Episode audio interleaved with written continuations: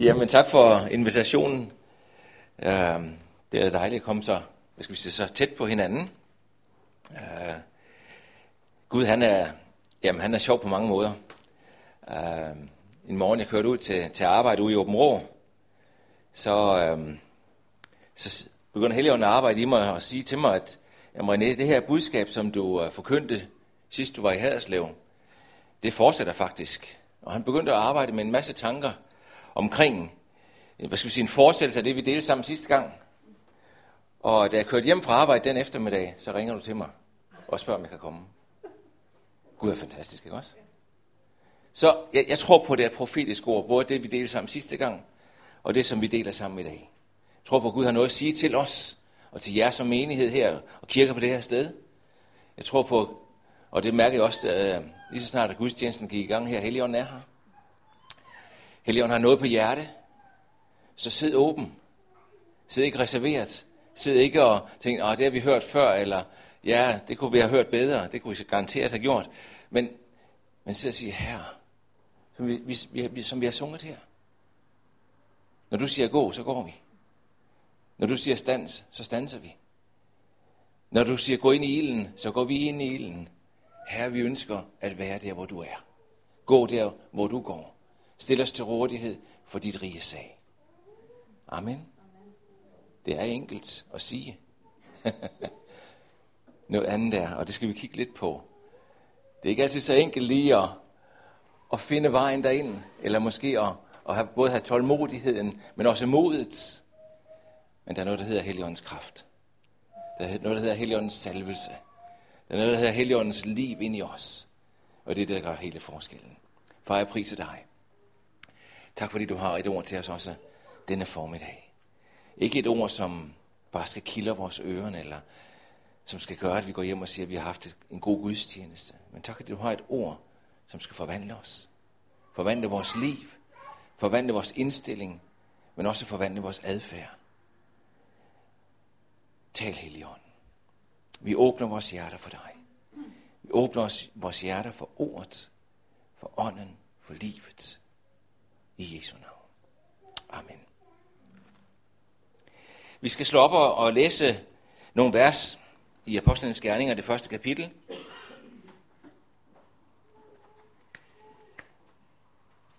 Og vi skal starte med at læse de første tre vers, og så går vi lige så stille og roligt igennem nogle af versene i kapitlet. Det er jo velkendt, velkendte vers, velkendte ord, men jeg tror alligevel, at, at Helligånden vil pege på nogle særlige ting for os denne formiddag. Apostlenes Gerninger, det første kapitel, der siger, siger han sådan her fra vers 1 af, I mit første skrift fortalte jeg dig, Theophilius, alt hvad Jesus gjorde og lærte fra begyndelsen af. Og indtil den dag, han blev optaget, efter at han ved Helligånden havde givet sine befalinger til apostlene, som han havde udvalgt sig. For dem havde han også efter sin lidelse med mange beviser fremstillet sig som den levende, i det han talte om, hvad der hører Guds rige til. I det han talte om, hvad der hører Guds rige til. Guds rige. Vi skal tale om Guds rige. Det er det bedste rige, der findes. Hvor mange af jer har bedt fader hvor den uge her? Har der flere. Har I tænkt over, hvad I har bedt om i det hele taget? Eller var det bare en remse, I lige i dag som aftenbøn? Kom med dit rige. Kom med dit rige. Og hvor mange gange har vi ikke bedt det? Hva? Hvor mange gange har vi ikke bedt fader vor og sagt, kom med dit rige? Hvad betyder det for os, Guds rige? Hvad betyder det for os, at Guds rige skal komme? Og lige inden Jesus han skulle tages bort, så var det det, der pressede sig på. Det var, det var hans vision. Det var hans syn. Det var hans, hans mission. Guds rige skulle komme nær. Guds rige skulle åbenbares. Og det han havde på hjertet at dele med disciplene i de sidste dage og sidste stunder, det var om riget. Han udøste sit hjerte. Han udøste sin, sit inderste og, og fortalte dem om det fantastiske rige, som både var der, mens han vandrede på jorden, men også som skulle komme ud af, af disciplenes gerninger og mission. Komme dit rige. Hvad er Guds rige for en størrelse? Guds rige er faktisk meget øh, virkelig, håndgribelig. Det er ikke noget sådan højt ravende. Det er ikke noget, som engang skal komme, når vi kommer til himlen, eller, eller himlen kommer ned til os. Guds rige er her. Hvorfor er Guds rige her? Fordi Guds ånd er her. Guds ånd, som skabte, skaber stadigvæk. Gud, som, som, som er Gud selv, som, som var med i skabelsens morgen, som har været med igennem hele, hele processen. Han er her stadigvæk. Guds rige er her. Hvad er Guds rige? Nu er jeg nødt til den her. Jeg kan ikke stå bag. Hvad er Guds rige for en størrelse? Ja, Bibelen taler om, at det er retfærdighed, fred og glæde i den hellige ånd. Den remse kender I, gør ikke det? Den er garanteret, at også hørt mange prædikner om. Ja, hvad er retfærdighed? Ja, hvad er retfærdighed? Det er det, at det rette, det sker. At det rette, det sker. Det gode, det vinder. Over hvad? Over det onde selvfølgelig. Over det uretfærdige. Guds retfærdighed, det er, at djævlen er blevet dømt. Hans gerninger er til intet gjort. Og når hans gerninger er til intet gjort, kan Guds rige opstå, og retfærdighed kan ske fyldest. Retfærdighed, det er, at den syge bliver rask. Retfærdighed, det er, at den fattige får rigdom, får nok, får rigeligt. At synden bliver udslettet, synden bliver sonet, og vi bliver ført ind i et fællesskab med Gud. Det er retfærdighed. Det er Guds rige. Guds rige er alt det gode, som vi overhovedet kan tænke os, og så meget mere til. Guds rige, det er, det er at, at glæden er der. Tænk sig at stå op hver eneste morgen fyldt med glæde. Det gør I jo, gør I ikke det? Især mandag morgen. jo, en ny arbejdsuge. en ny uge med stress. En ny uge med, med mange problemer. Glæde. Glæden i Herren er vores styrke. Glæden over at se Guds rige nær. Det er det, der skal brænde i os. Glæde og fred og retfærdighed. Og vi kunne nævne en rigtig masse, mange andre ting omkring Guds rige. Vi kan bare følge Jesus, da han gik på jorden. Hver gang han, han gjorde noget for mennesker, hvad sagde han så? Guds rige er kommet nær. Når han oprejste den syge, når han, han, han bad for den spedalske, og han blev rask, når den lamme kom til at gå, når den blinde fik sit syn igen, når den stumme talte, når, når dæmonerne måtte fare ud af mennesker, så sagde han, Guds rige er kommet nær, fordi retfærdigheden vandt frem. Guds retfærdighed, Guds vilje, Guds væsen kom frem.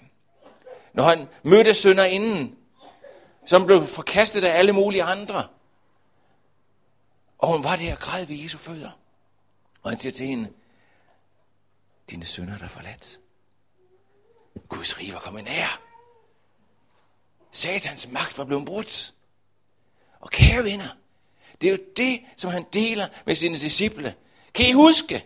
Kan I huske? Kan I huske? Jeg fortalte, I så selv. I rørte ved. I så de mennesker. I så forvandlingen. Han sagde, Guds rige kommer nær. Og jeg drømmer, siger han. Martin Luther, kan I huske ham? Martin Luther King. I had a dream. I have a dream. Jesus havde en drøm.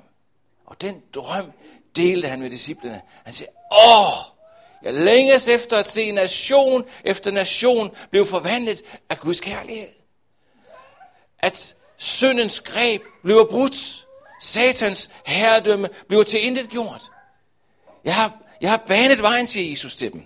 Jeg har gjort det muligt for, at det skal ske overalt på denne jord. Jeg gav mit eget liv, som løsesum for alle mennesker. Han siger, nu skal I gå ud og brede dette rige. Og han fortalte Åh, jeg tror, han har været meget begejstret. jeg tror, han har været meget dynamisk. Jeg tror, han virkelig har haft en, en, en ild og en brand i sit indre, som han har delt med disciplerne. Og siger, det rige skal I gå ud og bygge. Sagde vi, sang vi lige det? Bygge Guds rige. Det er det rige, vi skal bygge, kære venner. Det er ikke en kirkebygning. Nu var der en kirkebygning bagved. Jeg blev lidt irriteret over det. Få det den væk. Det er ikke en kirkebygning, vi skal bygge, kære venner. Det er Guds rige. Det er Guds herredømme. Det er menneskers frihed. Det er menneskers forvandling. Det er syndens, øh, hvad skal vi sige, den skal blive brudt synden til intet gjort. Det er det, vi skal bygge. Det er det, vi kalder til. Det er den vision, som Gud giver hver eneste en af os. Halleluja. Så gå nu hjem og bed jeres fader vor. Komme dit rige. Din vilje ske. På jorden, som den sker i himlen. Hvordan sker Guds vilje i himlen? Er der nogen, der sætter spørgsmålstegn ved den? Han taler, så sker det. Er det ikke rigtigt? Det er det, han ønsker med sit rige på denne jord. At vi handler på hans ord, og så vil det ske. Men vi må handle. Vi må stille os til rådighed. Vi må gå bud for ham. Kom med dit rige. Kære Jesus, lad os fange det. Lad os fange det. Virkelig din vision om dit rige. Og så er det de her disciple, de er nogle mærkelige nogen. Fordi så uh, han jo fortalt vidt og bredt og gjort det over flere dage og gjort det i forskellige sammenhæng. Og så pludselig så stillede et spørgsmål. Nå Jesus, er tiden nu kommet, for at du skal bygge Israels kongedømme? Davids kongedømme. Man kan tage sig selv til hovedet. Ah, forstår I det ikke? Forstår I ikke, at der er forskel på Guds rige og menneskets rige? Vi skal lære at stille de rigtige spørgsmål, her venner. Vi skal lære at, at fange det, som Jesus han siger. Han kommer aldrig til at bygge vores rige. Vi var inde på det sidste gang, omkring tjenester og etiketter. Det er aldrig dig, han vil sætte i centrum. Det er aldrig dit rige, han vil bygge. Det er aldrig din tjeneste, han vil, vil, vil fokusere på. Han vil altid fokusere på at bygge Guds rige. Der bruger han mennesker, som stiller sig til rådighed. Han udruster mennesker med forskellige tjenester og udrustninger. Men for dem alle sammen gælder én ting. Ikke at bygge sit eget rige, men at bygge Guds rige. Et rige, som vi var inde og se på sidste gang, som er bygget først og fremmest ud af hans kærlighedshjerte. Hvis du bygger ud fra noget som helst andet motiv end kærlighed, så gå hjem og rense dig selv og spørge, bygger jeg rigtigt? Vi må bygge ud fra Guds kærlighed. Hvad var det, der fik ham til at give?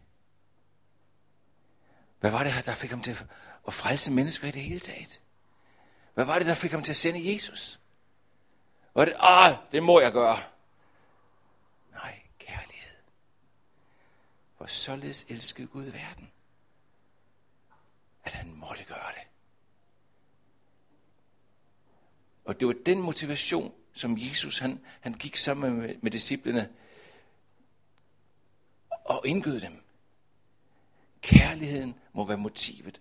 Og så kom han med, med hele den her åbenbaring af Guds rige, at, at de måtte være en del af den vision. Er nogen af jer, der har visioner og drømme?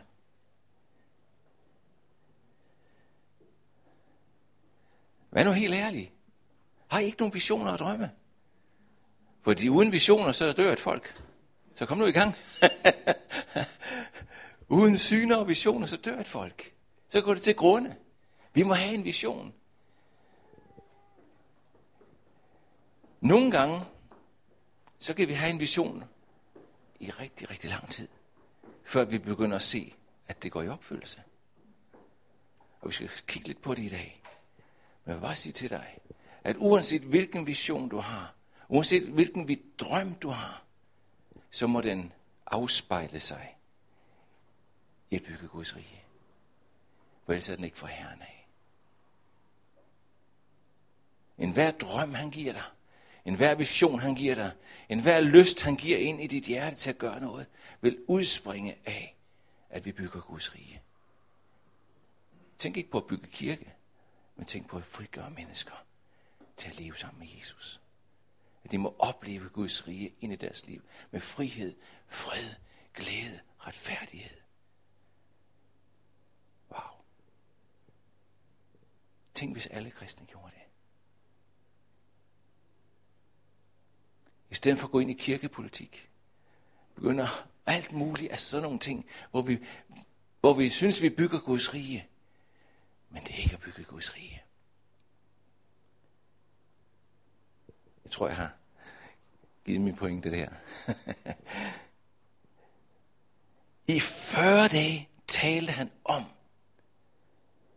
Guds rige.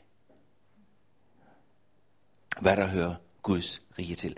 Og en gang, da han så holdt måltid sammen med dem, bad han dem om ikke at vige fra Jerusalem, men, men øh, oppe bie det, som faderen havde forjættet, og som I, sagde han har hørt mig tale om.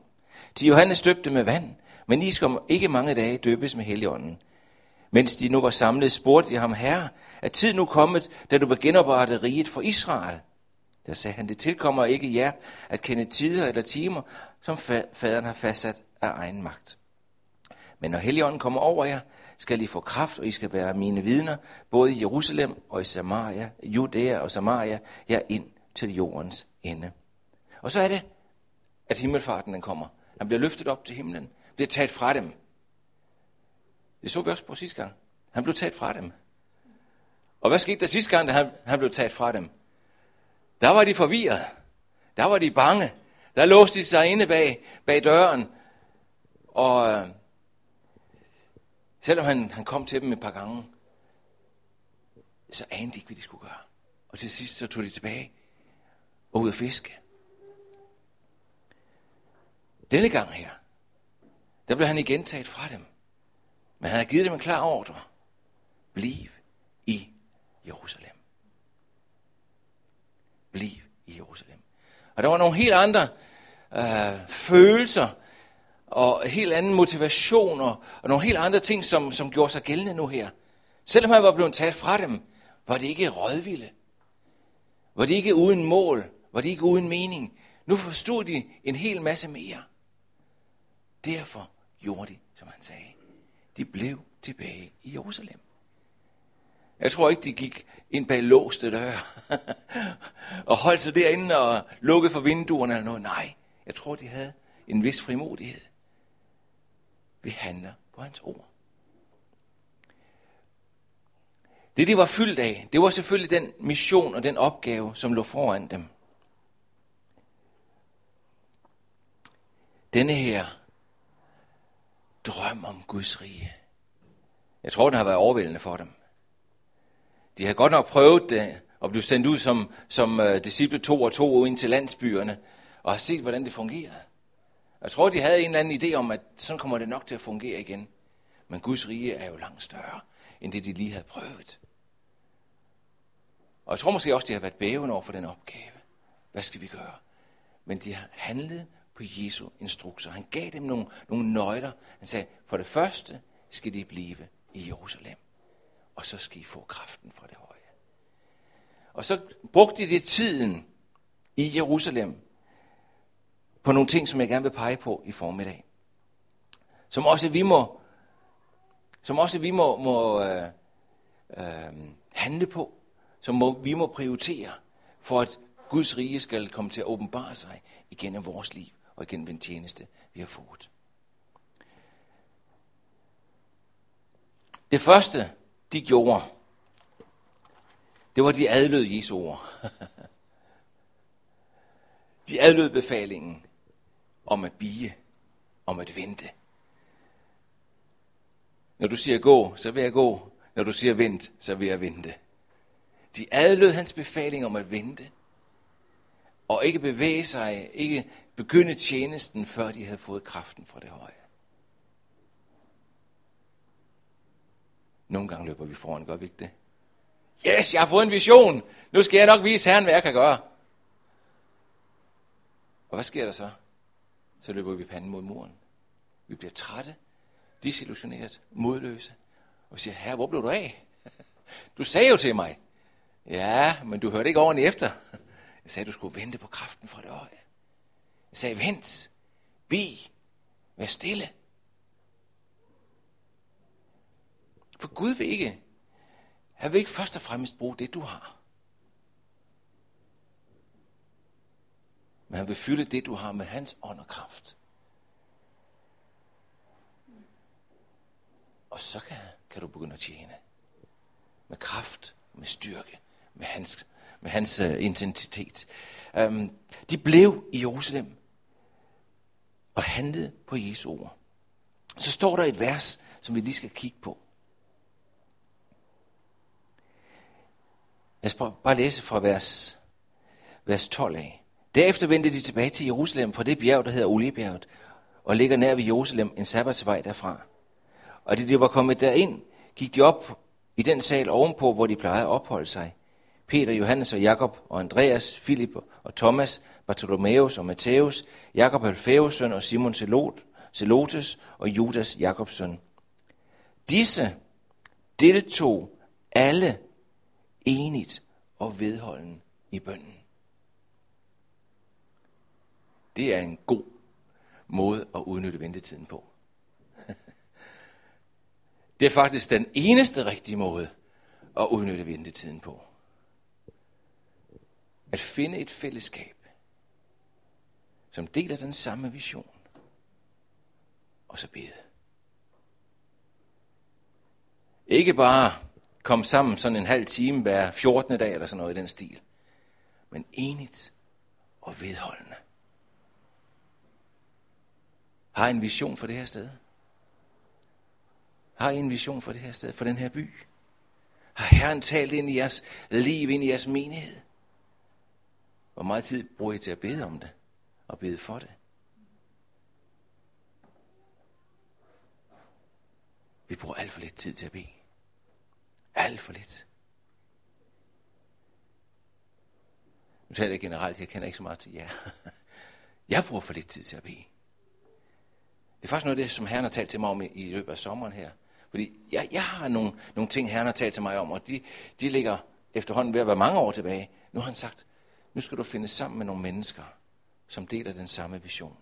Og så skal I begynde at bede. Så skal jeg åbenbare mig. Så når jeg deler det her budskab, så er det ligesom meget et budskab til mig, som Herren har talt til mig om. Vi må finde sammen. Vi må begynde at bede. Og ud fra det begynder Gud at åbenbare sig. Hvad skete der, når de begyndte at bede? Det, det tog altså noget tid, inden de fik Helligåndens kraft over sig. Men det, der skete, det var, at de begyndte at studere skrifterne. De bad, og de læste. Og det profetiske ord begyndte at lyde blandt dem. Det er det, der sker, når vi begynder at bede. Så kommer der Guds åbenbarelse. Er det ikke rigtigt? For det er jo det, det, er jo det bøn er. Bøn er jo ikke, at vi først og fremmest siger en hel masse til Gud. Men det er fællesskabet med Gud. Hvor han åbenbarer sig ved sin ånd. Pludselig begynder nådegaverne, tjenestegaverne at virke. Profetiske ord lyder. Og mens de læste, så oplevede de det her profetiske tale. I skulle jo ikke kun være 11, I skulle være 12. Der var en, der skulle erstatte Judas plads. Ham, som havde forrådt Jesus, og som ikke længere var en del af discipleskaren. Okay. Så det første, de gjorde, det var at begynde at bede. I enighed. I enighed. Og vedholdende.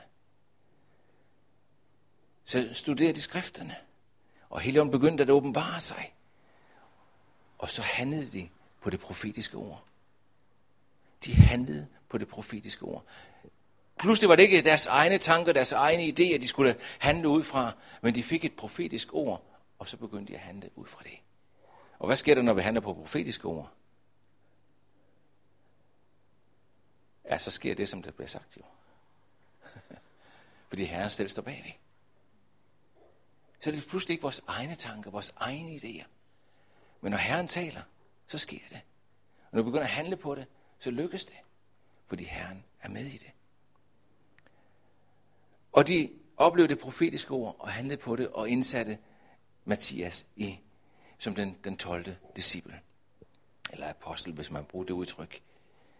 Så det er noget af det, der begynder at ske, når vi begynder at bede. At Herren vil virke ved nådegaverne, det profetiske ord. Måske vil han give syner, måske vil han give profetiske ord, måske vil han komme, lade en komme med en tungetale og en udlægning. Men det vil ske i fællesskabet, i bønslivet. Så jeg vil bare opmuntre jer til at bruge endnu mere tid på at bede sammen. Find sammen med nogen, som deler visionen om at bygge Guds rige. Glem de andre. Hvis ikke de vil noget, så lad dem være. Tiden er for kort til at spille tiden. Lad os bygge Guds rige. Finde sammen med nogen, som har delt af den vision. Hvor Gud har talt ind i deres liv, hvor der er en brand og en nød og en kærlighed. Og så begynder at bede. Vedholdende. Faktisk så står der senere i skriften, at de, de dagligt kom sammen. Ja, men det har vi ikke tid til. Har du tid til at bygge Guds rige? Har du lyst til at bygge Guds rige?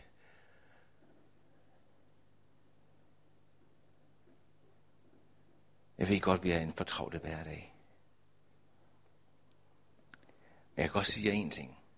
Det er det resultatet af, at vi begynder at prioritere det her. Vi bliver så overvældende, at vi ikke kunne have drømt om det.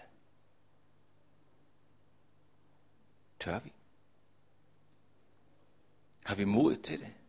Har vi mod til at bryde ud af rammerne? Har vi mod til at, at prioritere det her? Nogle gange så, så tænker vi på tjeneste i kirken. Nå ja. Før, førhen så var det jo næsten en, en, en livsstilling, hvis man blev, blev indsat som ældste i en kirke.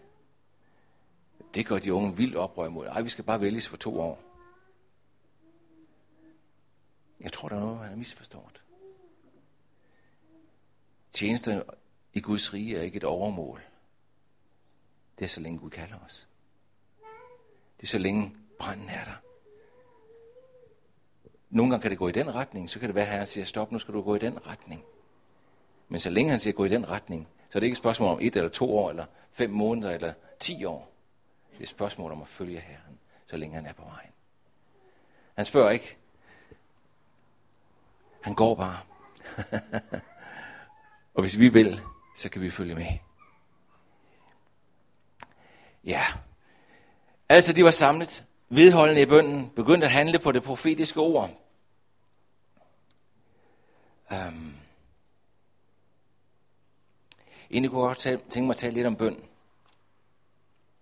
Jeg ved ikke, hvordan I beder, når I er jer.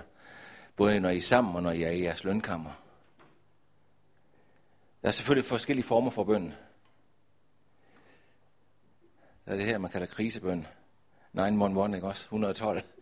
Her hjælp mig! det kender vi nok alle sammen, gør vi ikke det? Ja. Det er også fair nok. Altså hvis man er ved at drukne, så råber man om hjælp, gør man ikke det? Og ikke det Peter han gjorde? Ja, så er det altså nu. Jeg ser min hånd, Gud, det er nu. men, men der er andre former for bøn. Den her vedholdende bøn, hvor vi bliver forenet med hans vision. Hvor vi bliver forenet med ham. Hvor vi bliver forenet med Helligånden. Og det tager altså tid. Det tager tid. Så, så det er vigtigt, at vi forstår, at der er forskellige former for bøn. Bøn, hvor vi ikke bare henvender os til Gud, men hvor vi virkelig tager tid til, at Gud får lov til at tale til os. Helligånden får lov til at åbenbare sig ind i vores midte. Og i, i de situationer vil bøn ofte fra vores side være nonverbal, hvor vi bare står her og venter. Og venter. Og venter. Og lige som vi skal tage ud af døren, og ikke har tålmodighed til mere at vente, så kommer Herren. Og nogle gange kommer han efter, vi er gået ud af døren. Fordi vi ikke havde tålmodighed nok. Jeg tror for, for, for os danskere, vi, vi, vi er nødt til at, at lave om på vores livsstil. Vi lever i en sabberkultur, hvor det hele skal gå så hurtigt. Og Gud, du har bare indordnet dig ind under det. Det gør han altså ikke. Gud kan vi ikke fjernstyre med, med fjernbetjening og sige, så er det nu Gud. Nu vil jeg se dig. Nu vil jeg have, du åbenbarer dig. Nu vil jeg have, du taler til mig. Han siger, sæt dig ned. Så kommer jeg i min time.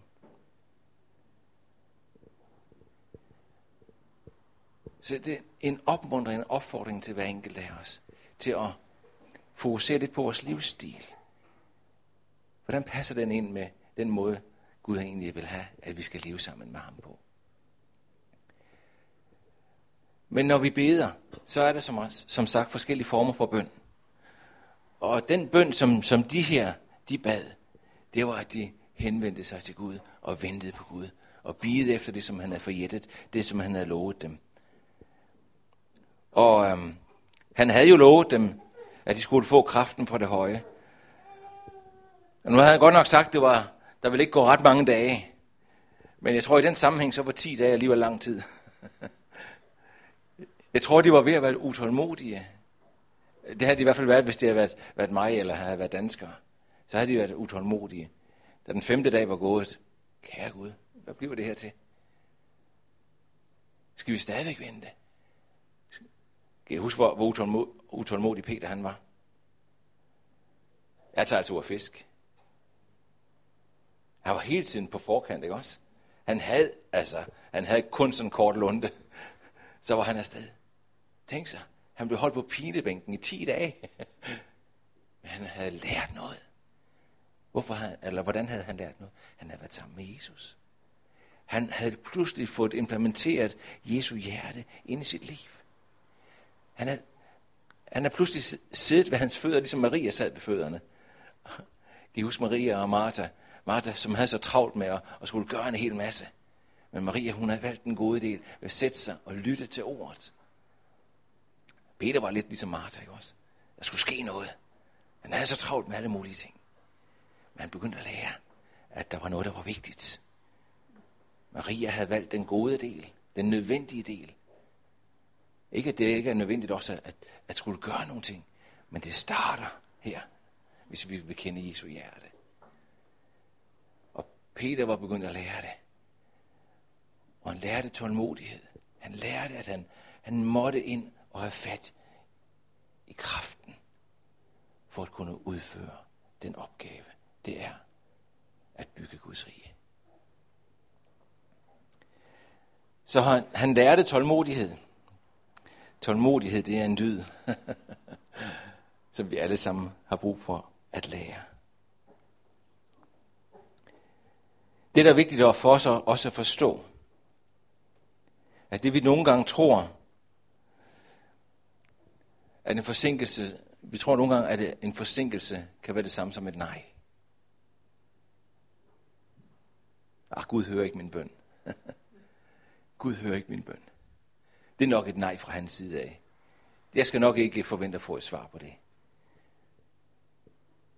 Forsinkelse har aldrig været et ens betydende med et nej. Jeg er altså, tværtimod. Når Gud tøver, når Gud venter, når Gud ligesom lader tiden gå, så er det ikke ens betydende med, at han har glemt det. Men derfor så er han ved at forberede det. Så er han ved at forberede det. Det er ikke altid, at, at tingene, vi kan jo ikke se, hvad der. Altså, vores udsyn er rigtig, rigtig, rigtig lille. Men når vi så kommer op ovenfra, okay, nogle gange, når man ser fjernsyn, så, så, så kan man, jamen, jeg har været der, og jeg har set det det. Men pludselig så ser man det i fjernsynet, hvor helikopteren den flyver op over, over det hele. Åh, ser det sådan ud? Så kan man pludselig se perspektiverne. Guds udsyn er altid perspektivrigt. Og vores udsyn er altid snævert. Så når Gud venter, så er det ofte fordi, at tingene skal lægge sig til rette. Men jeg vil gerne sige til dig i dag, at det Gud har lovet, det Gud har sagt, alle hans løfter, går i opfyldelse. Det går i opfyldelse. Alt, hvad han har talt ind i dit liv, alle visioner, alle drømme, som bygger på det her med Guds rige, det kommer til at gå i opfyldelse. Det kan godt være, at vi ikke kan se, hvordan det skal ske, men bi efter Gud. Ha' tålmodighed. Udnyt tiden ved at bede. Udnyt tiden til at søge Gud. Udnyt tiden til at få kraften fra det høje. Så en dag vil Gud åbne døren, og du går ind for, velforberedt i de gerninger, som han har lagt til rette for dig. Gud kommer aldrig for sent. Og det vil lykkes, det Gud har talt til dig om. Så selvom at vi skal have tålmodighed til at vente og vente og vente, så er det ikke det samme som Gud har glemt os.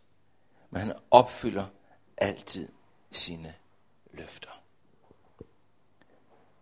Og så kom dagen. og så kom dagen. Kære venner, hvilken dag, hvor kraften fra det høje kom.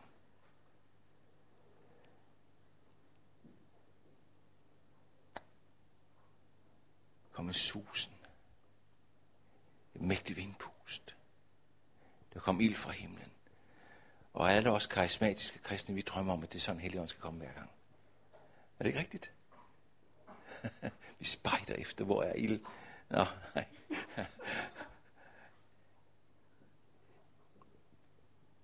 Det er lige meget, hvordan han kommer.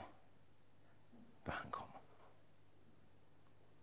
Nogle gange er det i stormværet. Nogle gange er det det stille sagte susen. Nogle gange er det med ild. Nogle gange er det med jordskælv. Det er lige meget. Bare han kommer. Bare han kommer. Stil dig på klippen her, sagde, sagde Herren til profeten, ikke også? Til Moses. Så vil jeg gå forbi, og du skal se min herlighed. Har vi ikke ofte bedt det? Herre, kom nu. Og Herren vil komme. Til Elias var det, kom han først med buller og brag og det hele. Men Elias ah, det var ikke det. Det var den stille sagte susen. det var det, han var. Men her på Pinsedag, der oplevede de, hvordan at, at Guds ånd kom på en særlig måde. Og Gud ved, hvornår, hvordan han skal komme til dig. Men du vil aldrig være i tvivl, når Helligånden kommer over dig. Fordi det vil være en himmelsk åbenbaring. Det vil være kraften fra det høje, som kommer til dig. Du vil aldrig være i tvivl om, at det kommer ikke fra mennesker. Det kommer ikke fra, fra nogen, som vi kan på den måde sætte vores lid til. Men det kommer fra Herren af. Og vi har brug for Guds ånd. Vi har brug for Guds kraft. Vi har brug for Guds nærvær ind i vores liv. Vi har brug for Helligånden.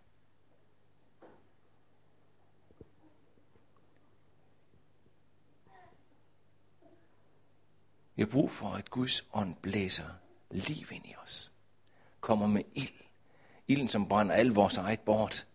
Ilden, som, som, som skaber ny vej.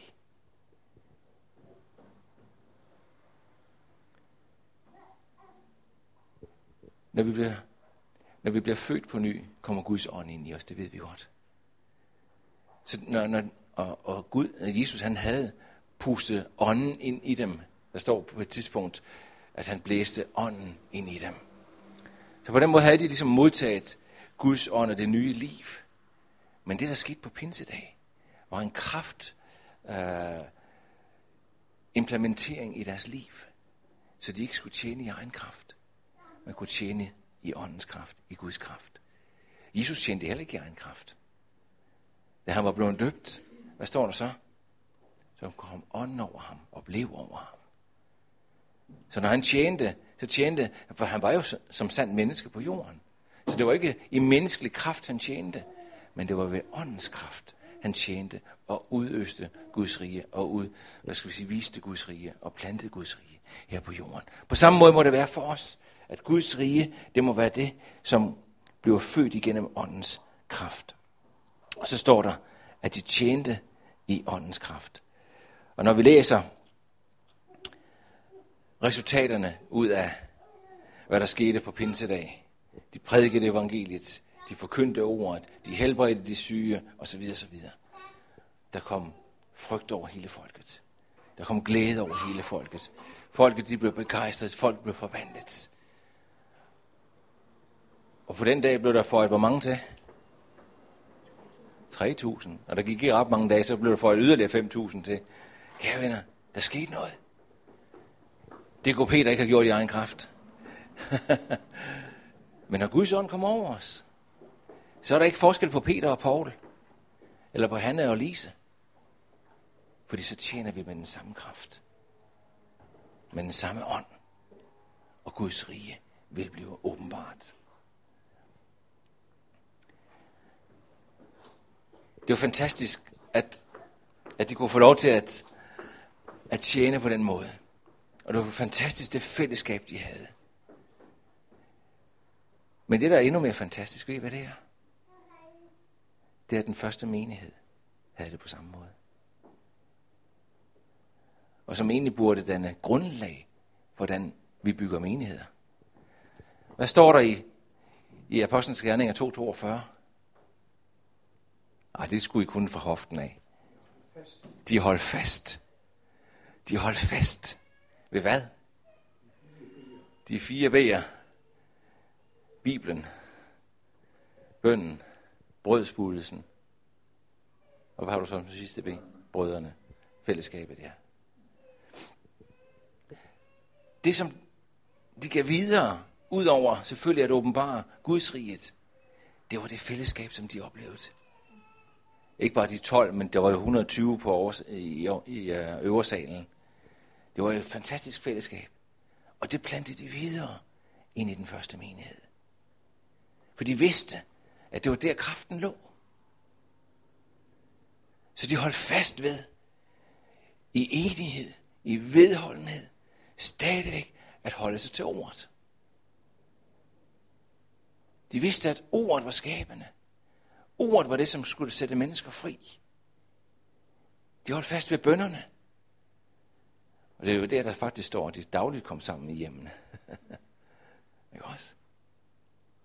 De holdt fast ved. I enighed. Brødsbrydelsen. Det var ikke bare, når de kom sammen i kirken. De havde jo så ikke en kirke, det er jo sådan en helt anden side af sagen. Men det var ikke bare, når de, når, når de kom til Guds tjeneste, men hjemme i hjemmene. Hvor mange af jer har, har haft nadver i hjemmet? Shame on you fædre.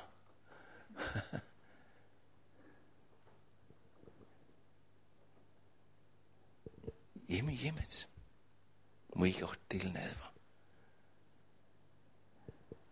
Det er jo ikke for ingenting, at jøderne har sabbat og sabbatsmåltid. At de hver lørdag i hjemmet står faren der med brødet og med vinen. Vi har alt for travlt næsten til at kunne spise sammen nu i dagens Danmark. og sådan, så er det fast food på McDonald's, og der er ikke meget brød og vin der.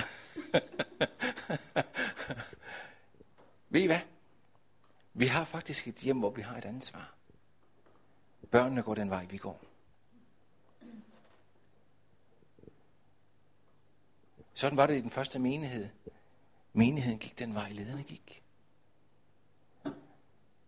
Børnene går den vej, forældrene går. De går ikke den vej, de, de siger, de skal gå. Men den vej, forældrene går, den går børnene også. Så, så brug også hjemmet til det samme. Til Guds ord. Til bøn. Til brødsbrydelse. Til fællesskab. Tænk så nogle stærke hjem, vi vil få, hvis vi, vi byggede på de fire B'er. Hva? Vi har altså et fællesskab her. Vi har et måltid. Vi har noget, vi er sammen om. Alt for mange hjem har ikke det mere. Da jeg var barn, jamen så havde vi en andagt i hjemmet. Måske ikke hver dag, men i hvert fald hver uge havde vi. I min kones hjem havde de hver dag. Der samledes de hver morgen og havde mulighed for at gøre det. I dagens Danmark, når jeg besøger de unge kristne, så er der faktisk næsten ingen af dem, der har en daglig andagt. Er der nogen mærkværdighed i, at vi er så svage som kristne så? Er der noget mærkeligt i, at vi ofte bliver draget andre veje end Guds vej? Vi må tilbage holde fast i, opprioritere. Ah, det er gammeldags. Ja, det er gammeldags. Men det holder. Det holder. Og når du kunne holde for den første menighed, og at mennesker i tusindvis blev frelst, og Guds rige blev åbenbart på den måde, tror jeg så, det er anderledes i dag. Nej. På den måde har Gud ikke ændret sig, skal jeg lige hilse at sige. På mange måder ændrer han sig ind også i, i vores tid og i vores tankegang og vil nå mennesker på vores måde. Nu er det ikke den gamle sangebog, nu er det op på skærmen og så videre og så videre, ikke også? Men når der gælder de her fire B'er, har Gud ikke forandret sig. Det er derigennem, han vil bygge sit rige. I at menigheden står stærkt i et fællesskab, står stærkt i bønden, hele tiden har fokuseret på forsoningsværket. Hvor er det vigtigt.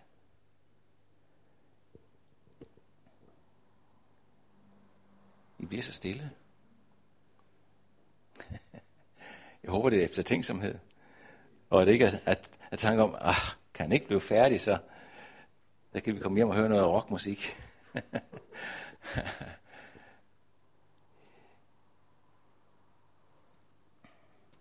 De holdt fast ved apostlenes lære, ved fællesskabet, ved brødsbrydelsen og bønderne.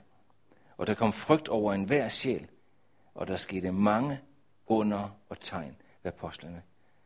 Og alle de, som kom til troen, holdt sig sammen og havde alle ting fælles. Der var en enhed. En enhed om en bestemt ting. Om Guds rige.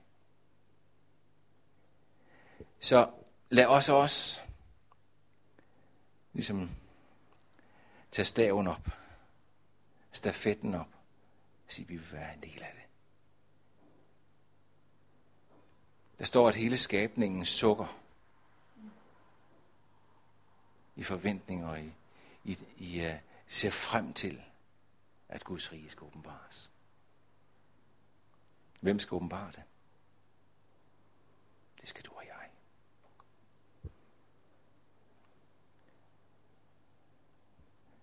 Så velkommen ind i Guds vision. Velkommen ind i Jesu vision. Velkommen som enkeltperson. Velkommen som fællesskab. Kære venner, når I begynder at leve i det her, så vil det vende op og ned på, på byen her.